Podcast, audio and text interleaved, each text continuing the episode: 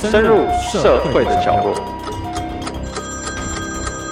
正视人性的黑暗。当我们走在社会线上，各位听众，大家好，欢迎收听由静好听与静周刊共同制作播出的节目《社会线上》。我是今天的主持人育才。今天要跟我们一起讨论这个案件的呢，是我们镜周刊社会组的主任小富。请小富和听众打声招呼。各位朋友，大家好。好的，那今天我们所要谈的案件呢，是有关于火灾的事情。然后我们跑车新闻经常也会接触到很多大型的一些火灾的现场。哦，这个部分其实也是蛮触目惊心的。那今天我们要聊的议题就是说，我们先前有写过一篇报道啊，那个是发商家乐福的仓库哦，在台湾杨梅的仓库发生了大火。那它的物流中心就是疑似没有使用防火的涂料。那当时警铃跟一些消防设备也都没有发生作用，所以发生了一些跟这个厂商之间的一些纠纷，嗯嗯，造成很多厂商的损失。那我们想请副主任这边来谈一下，就是有关这个家乐福大火的这个幕后的一些问题。哦，这报道是这样啊，就是家乐福在杨梅的这个仓库，它在去年的三月发生火警嘛，那时候其实也大家都还蛮瞩目的，因为烧毁的面积也大。然后损失的金额也大概四十亿，然后最后检察官在日前起诉的时候，判定起火原因就是临时工人在他们码头的站板区抽烟的时候丢了一根烟头，之后引发了大火，是，所以变成这个临时工被起诉了。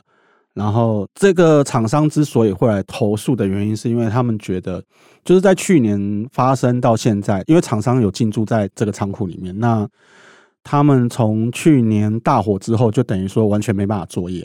对，然后家乐福也因此没有支付合约里面讲好该付的费用嘛，因为他觉得利伯利做扛亏或者没能力给。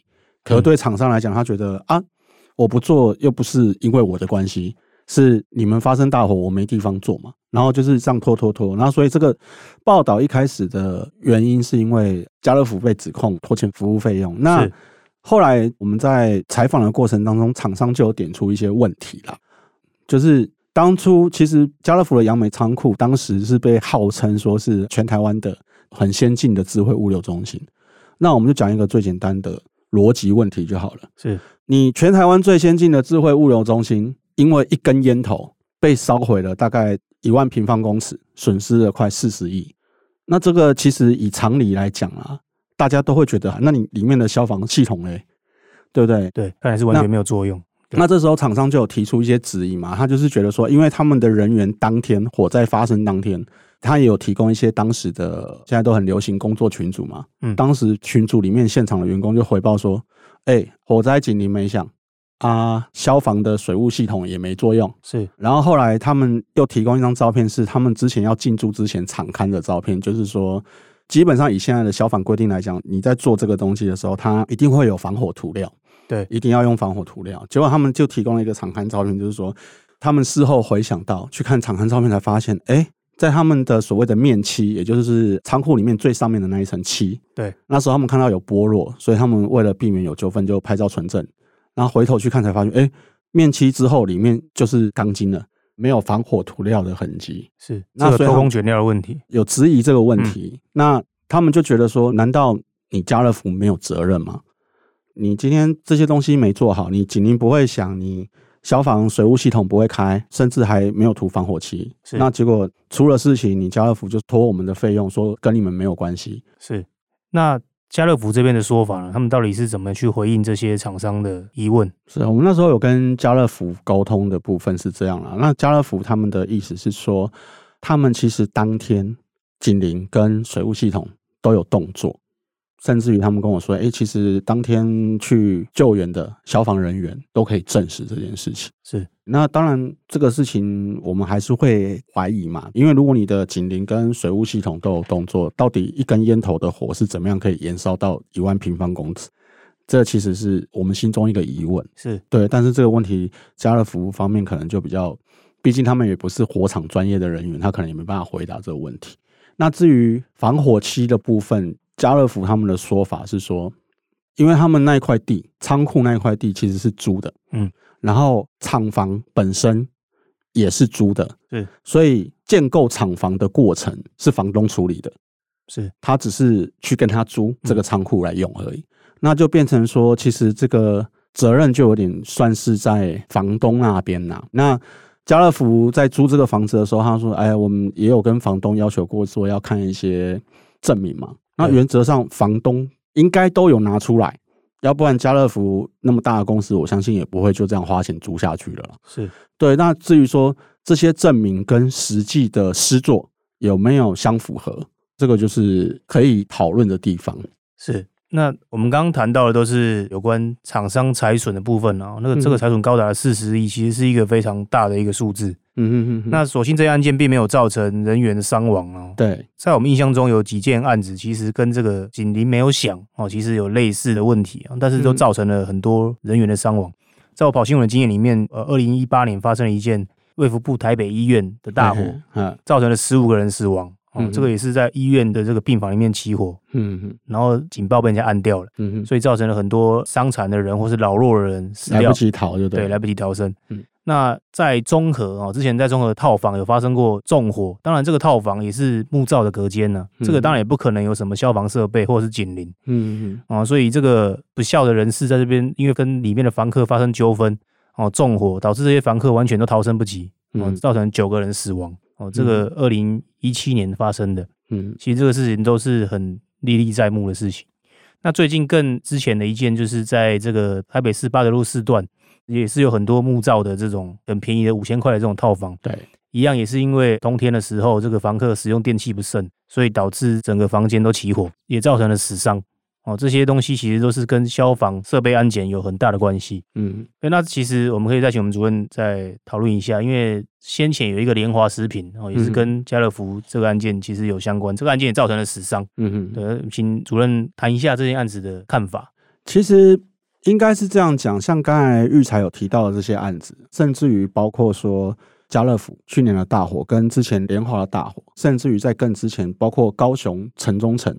那一件案子，那个主嫌说几开气功一起点帮啊，有无势力？对对，一个蚊香烧死了那么多人。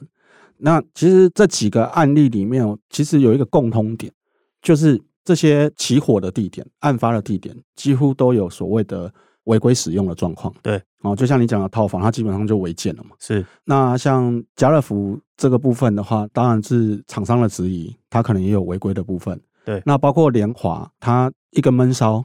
包括说你的逃生路线有没有保持畅通？对，你平常的消防安全的教育训练做的怎么样？那包括你里面的设备能不能及时发挥作用？这个都可能在火灾发生当下都是跟生命有关的。是对。那这些东西其实它共同点就是违规使用。那为什么？其实全台湾呢？我讲真的，我们跑社会新闻这么多年了，你去看你会发觉，全台湾像这种未爆弹很多。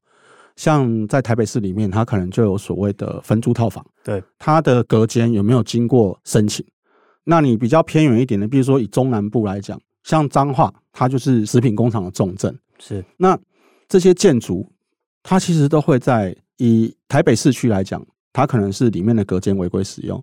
如果以工厂或仓库来讲，它其实都会在比较偏远的乡镇，因为他们需要比较大的平数。那你我不可能在台北市盖工厂，太贵啦，我一定是跑去，比如说彰化的西湖啊什么的，就是比较偏的地方，有比较多的地可以盖工厂的。那这个就会出现我们所谓的人模不张的问题。是这个工厂在盖，讲最简单的，老板想要省钱，我用最省钱的方式盖，然后这个工厂帮我赚取最大的利益。是对。那我印象最深的案例的话，我这样讲好了，就是。发生在那个桃园新屋保龄球馆，是二零一五年的时候，那时候说死了，那时候好像是死了六个消防员，造成了很大的一个公安事件。对，那时候死伤的都是消防员，是，其实里面有七个，有一个刚好劫后余生，有被救出来。那六个死亡的消防人员里面，其中一个其实他离出口就只有十二步的距离，是，就是来不及逃出来。那这个案子。在当时引起很大的震撼嘛，因为本来应该在火场救人的人，为什么最后死在火场里面？是。那后来大家慢慢去挖发掘，这家保龄球馆它其实已经开业二十六年吧，二十六年之间到案发的时候，其实它已经算是一个废弃的，是，就是没有什么在使用的保龄球馆。那它在这二十六年之间，总共六次消防安检，只有一次不合格，被罚了少少的一万多块。是，那这个案件发生之后，大家才发觉他什么都没有，没有消防箱，没有消防系统。那为什么六次安检只有一次不合格？显然是有人谋不章造假的问题。对，这个时候你就要问嘛，消防安检怎么过的？是，然后后来大家再继续挖下去，才发觉，哎，这间保龄球馆负责人兄弟，他居然是当地的义消，哎，所以跟当地的关系都非常良好。对，然后在这起案件发生之后，大家又挖了，啊，这个保龄球馆本身是违建，哎，而且它一开始是被列为勒令三十天内就要拆除的违建。然后改了一次，改了两次，改了三次之后，就发觉它被改成可以放着不用管的违建。